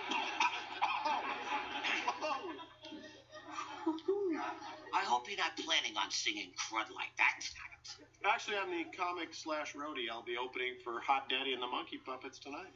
What is this monkey garbage? Tonight is polka night. I booked Big Papa and the Polka puppies. There's been a horrible mix-up. Oh, it's gonna be horrible, all right. I got busloads of polka fans coming here tonight, and they're gonna be real angry if they're not dancing to a fat guy in shorts playing oompa. And who could blame them? Ah. So Jesse, Becky, and the twins come in, and Joey has to zip over there. Like, uh, excuse me for a second, sir. Yes, there's been a mix-up. So Becky's carrying one of the t- they and the other one's rubbing their eye. What time at night are they filming this? Those kids look exhausted. Oh yeah, Joey goes over to Jesse and asks, "Hey Jess, have you ever taken tuba lessons?" And Jesse's like, "What are you talking about, Joey?"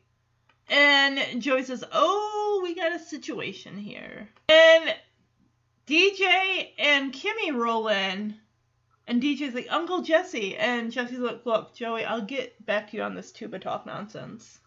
So Jesse pulls DJ aside and says, Listen, DJ, I need, I'm glad you're here, okay? Because I got to talk to you about Viper. And DJ's like, What? Did my dad call? Was he flipping out? And Jesse's like, Well, uh, yeah, he he was, but don't worry. I mean, your Uncle Jay calmed him down. And DJ says, Oh, thanks, Uncle Jesse. At least someone in this family is cool. Uh, where's Viper? And Jesse says, I fired him. And DJ kind of goes off on Jesse. Like, what? You fired him? What? What? Just because I'm dating him? And Jesse says, "Come on, DJ. I did it for your own protection. I know guys like this. He's a musician." And like, I was a guy like this. He's young. He's wild. He's got an earring. And Jesse says, "Oh my gosh, I'm starting to sound like my father." And Becky comes up and says, Actually, you're more like my mother. And Jesse's says, Oh, yeah, right. Jesse's like, oh yeah, right. Like I make dry pot roasts and talk back to Matlock. And Becky corrects him like, no. What I mean, do you think my mother was happy when I started dating you? I'd be like, your mom, try your dad. Your dad was trying to get Jesse to back out of the wedding because he didn't believe that he was right for you. Yeah, she says, no, I had to show her there, there was more to you than long hair, rock and roll, and Harley. And DJ says, yeah, there's more to Viper too. I'm like, like what? And Kimmy says, yeah, have you seen him in tight jeans? Like, Kimmy, that's not what she was referring to. And Jesse says, hey, Kimmy, free pickled pig feet at the bar. Kimmy says, I'm there. Yeah.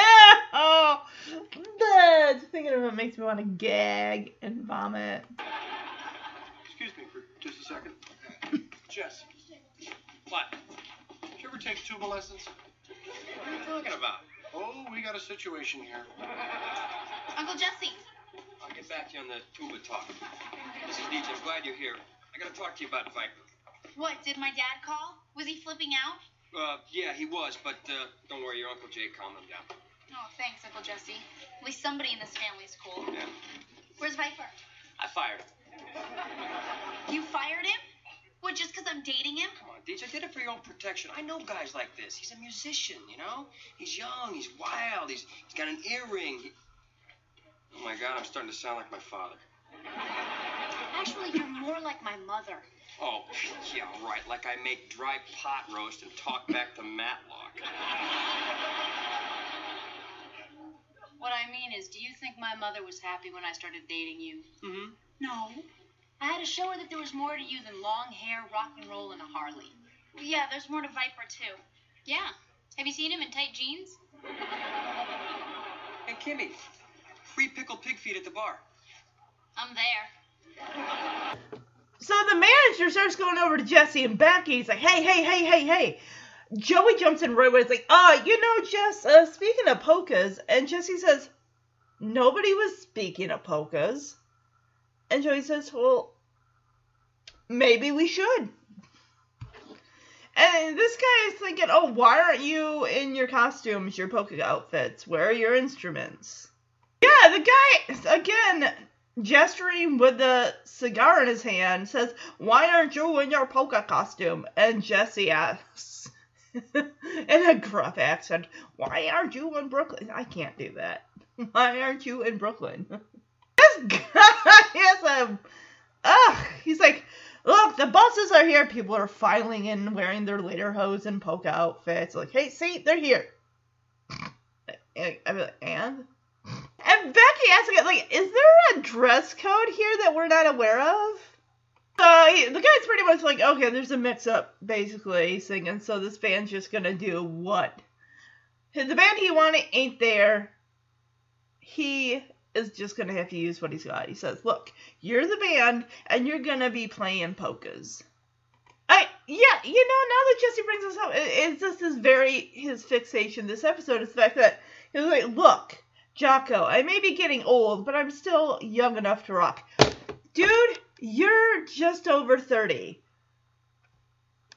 He's acting like he's turning the equivalent of 50 in the 90s, where for whatever reason everyone thought, like, oh, 50's over the hill. I, supposedly 40 is considered over the hill. I mean, maybe when I was like 16, I thought the same thing.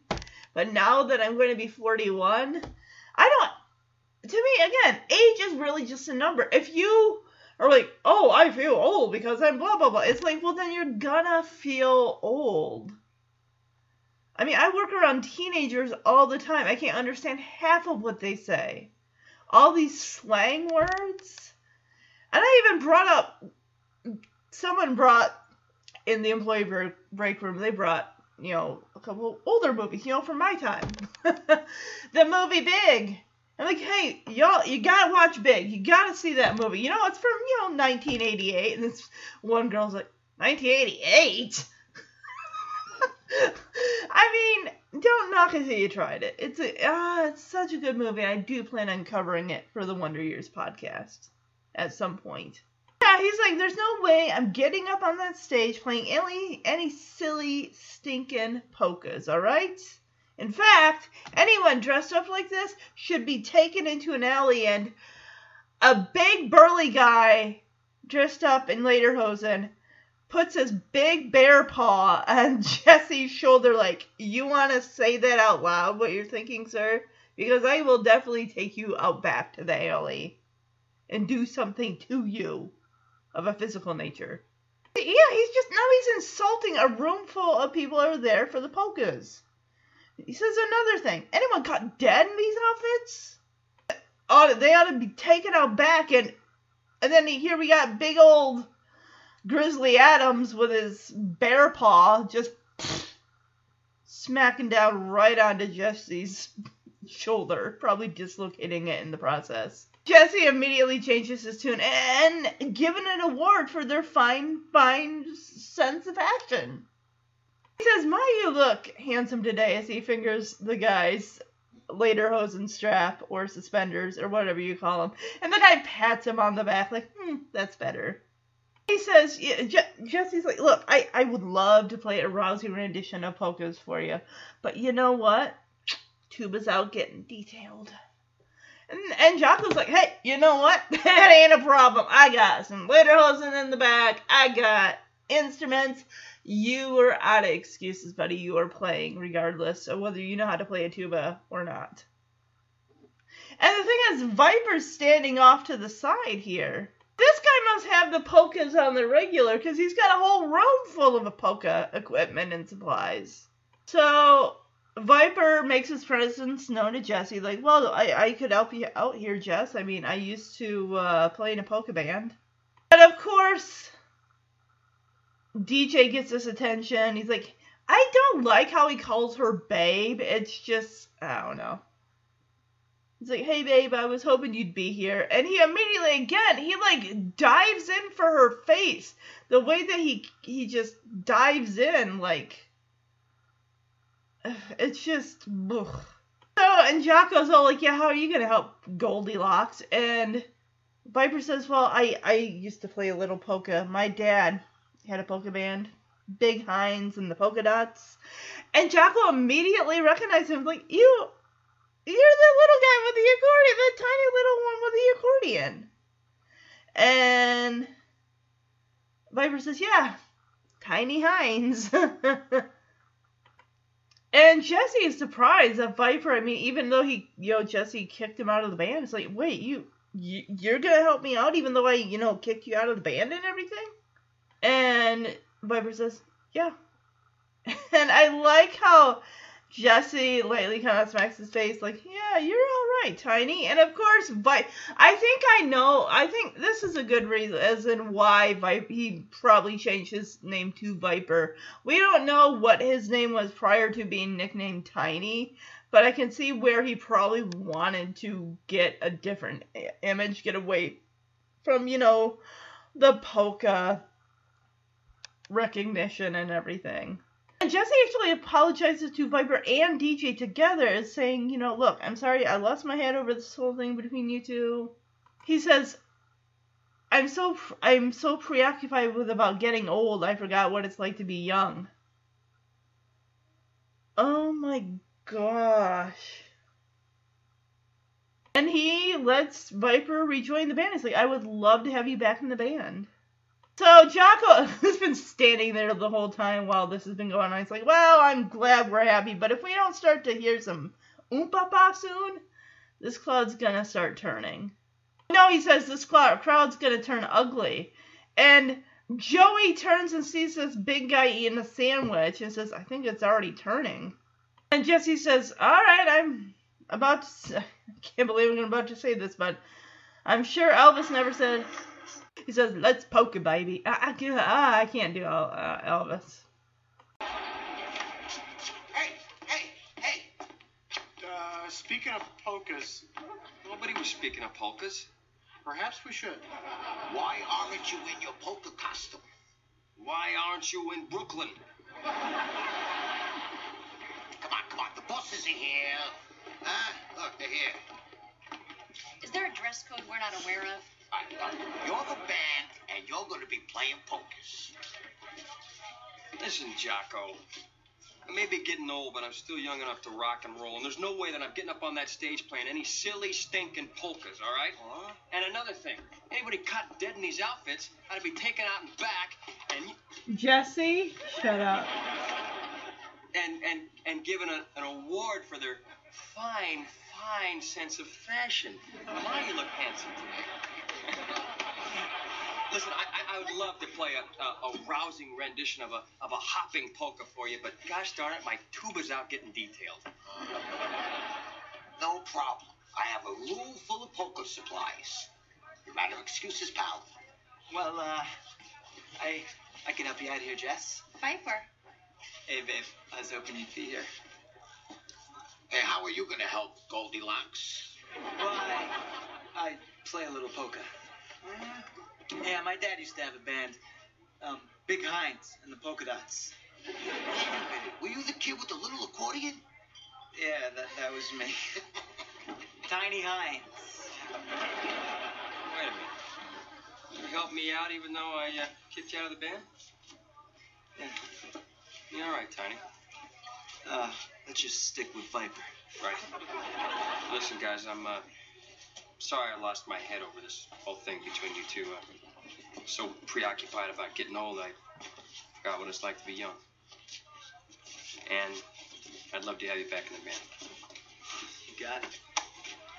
Well, well, well, I'm glad we're all happy now.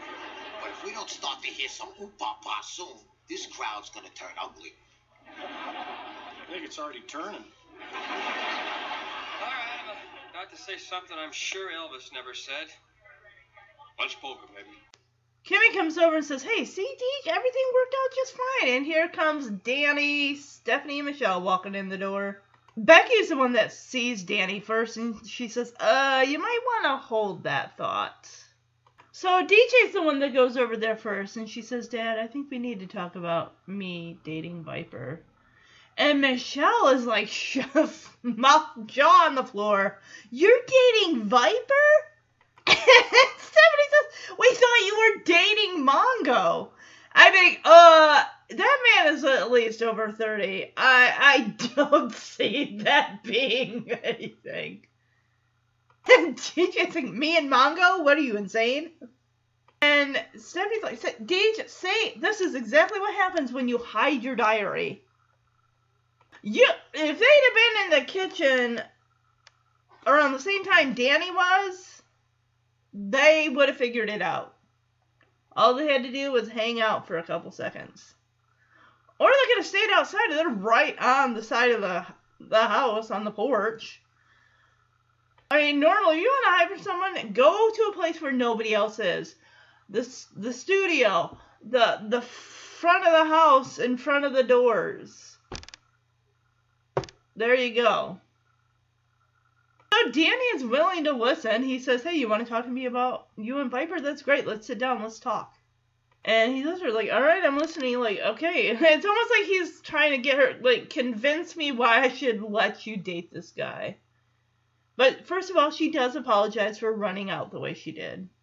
And Danny tells her, but then again, it's like this is not the first time that she has done this over a guy. Remember early season six with Steve when Danny said, I don't want you and Steve seeing each other anymore or for a while or whatever it was. And she's like, I'm going to see him whenever I want. Boom, she walks out.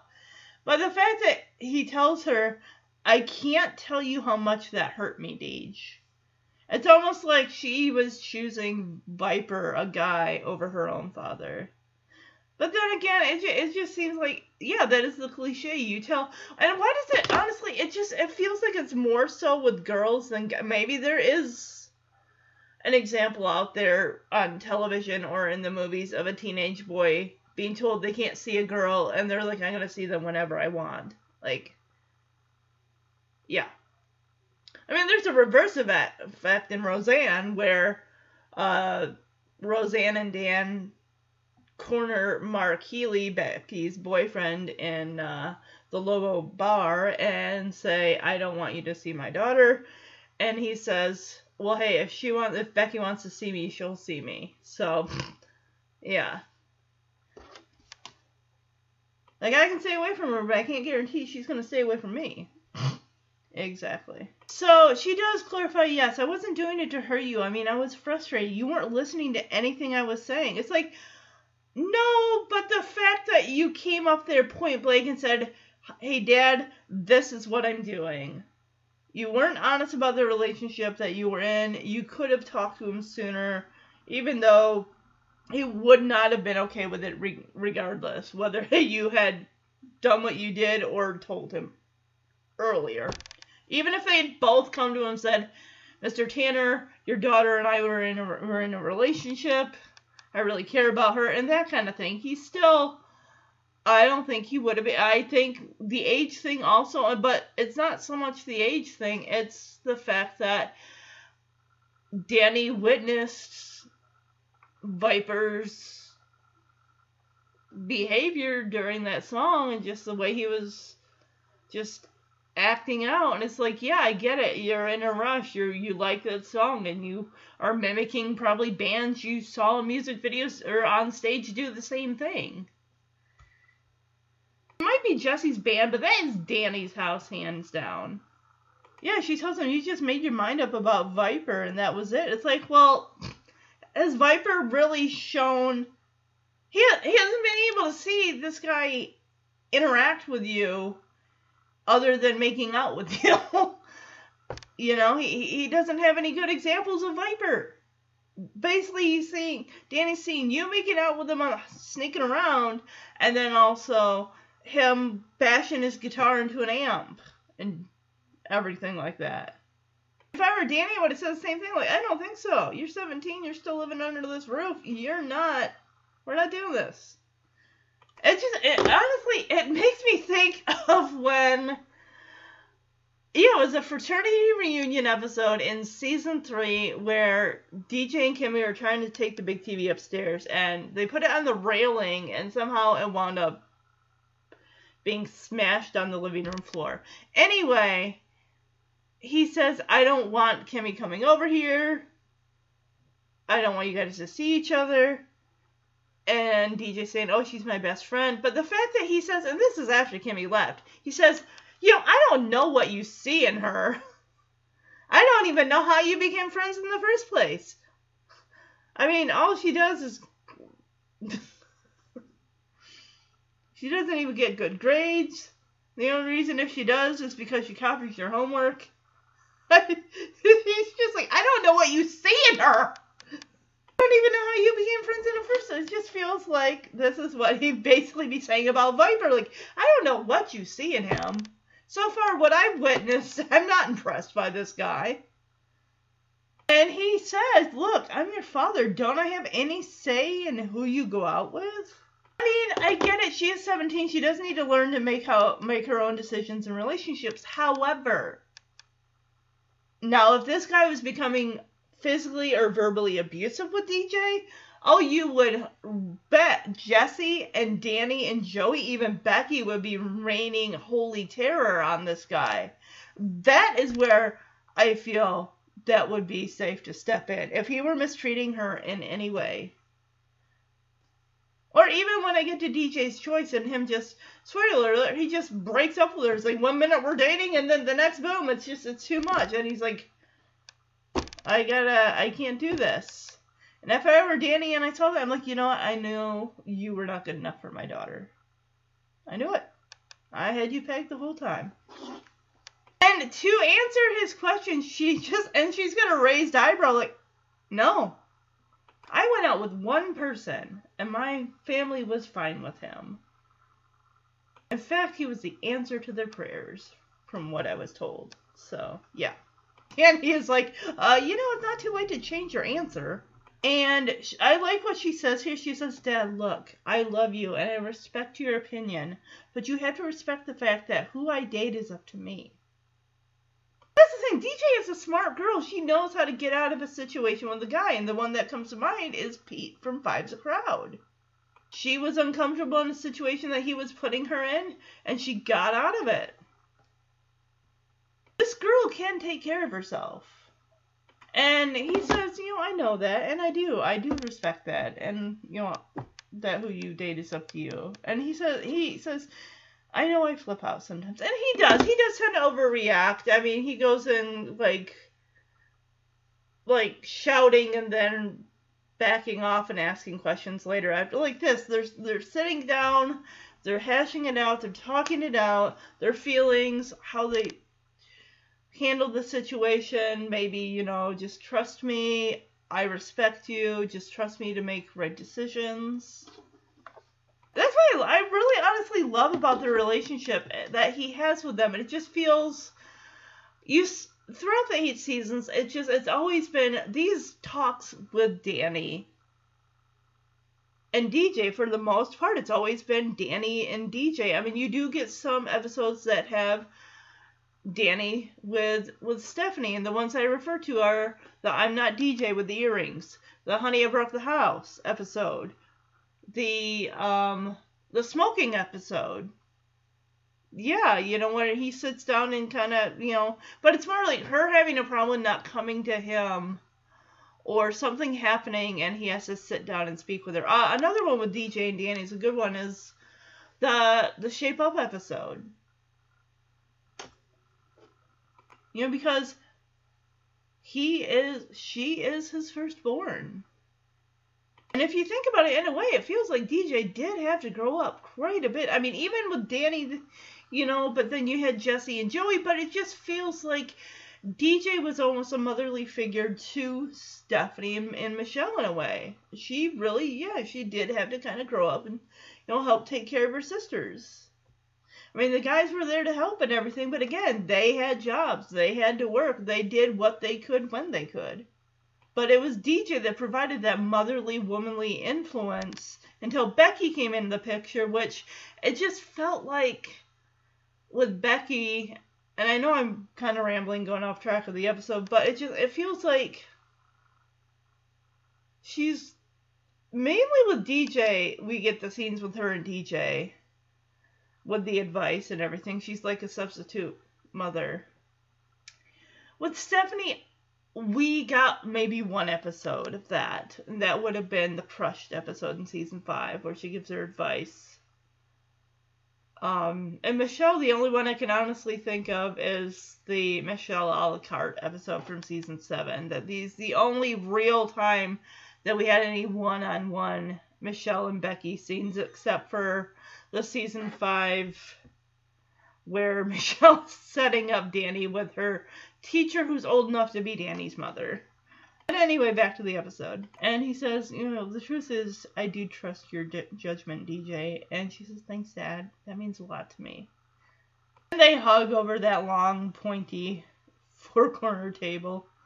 Don't know why, honestly, but I like DJ's hair. It is on point this episode. It is so nice. It is so good. And that black, like, it's like kind of a blackish, leatherish kind of jacket, jeanish jacket a little bit, but I really like it. And Danny says, but when they break from the hug, but Viper? And DJ says, Dad, there's a lot of things you don't know about him. I'm like, list the qualities I want to know about Viper because we didn't get to really learn anything about Nelson except for he has money. Yeah, like, he's like, yeah, okay, like what? And DJ says, like, he's a really decent guy. I'm like, okay, get, can you give me an example or maybe a couple of examples of that? What do you, what does she know about him? Like, what was he? We know we learned that he was in a polka band. Okay, great. What else do we know about him? Um, he likes to smash guitars into amps. Um, he's got a tattoo. He's got long hair. I, those are just physically attri- like attribute like things. I mean, I mean personality wise. And oh yeah, the fact that she even brings up the fact that Viper wanted to tell you about us. Yeah, he's like, I hate this sneaking around. I want to be honest with your dad and everything. I want to, you know, that I, I care about you and we care about each other. I like that sweetness act aspect. And she says he's sweet and caring and he looks really good in leather shorts as she's seeing him in leather shorts. He's got the polka outfit on, the red hat with the little tuft of yellow feather on the side. He's got the yeah. That's cool. He's got an accordion. See, Deej, everything worked out just fine. Uh, you might want to hold that thought.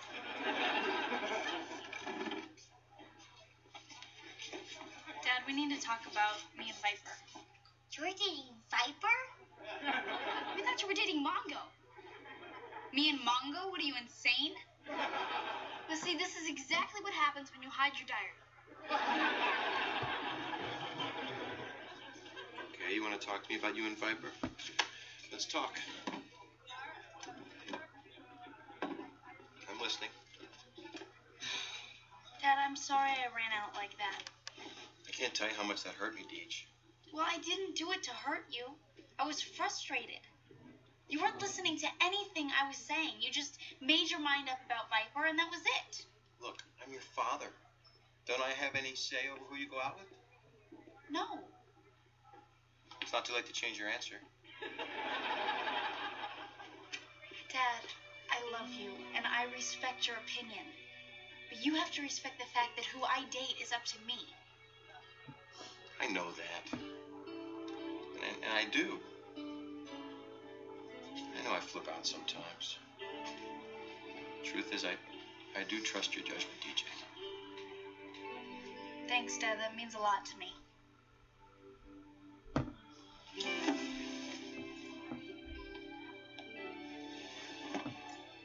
But Viper, Dad, there's a lot of things you don't know about him. yeah, like what?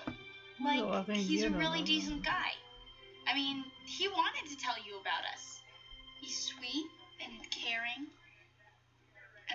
really good in leather shorts.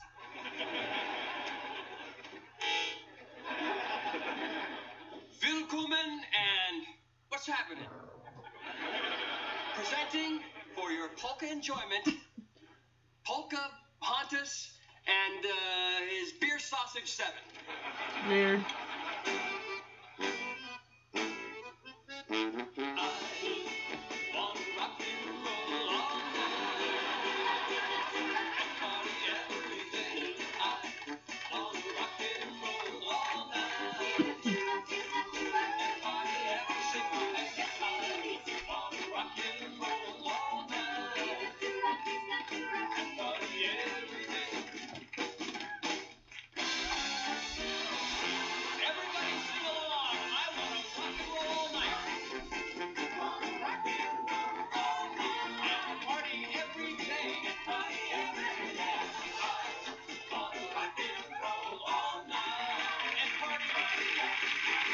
So yeah, they're playing KISS's, uh, the polka version of KISS's. I want to rock and roll all night, and that is very creative. I kind of wonder what other songs they could take and try to make a polka version out of.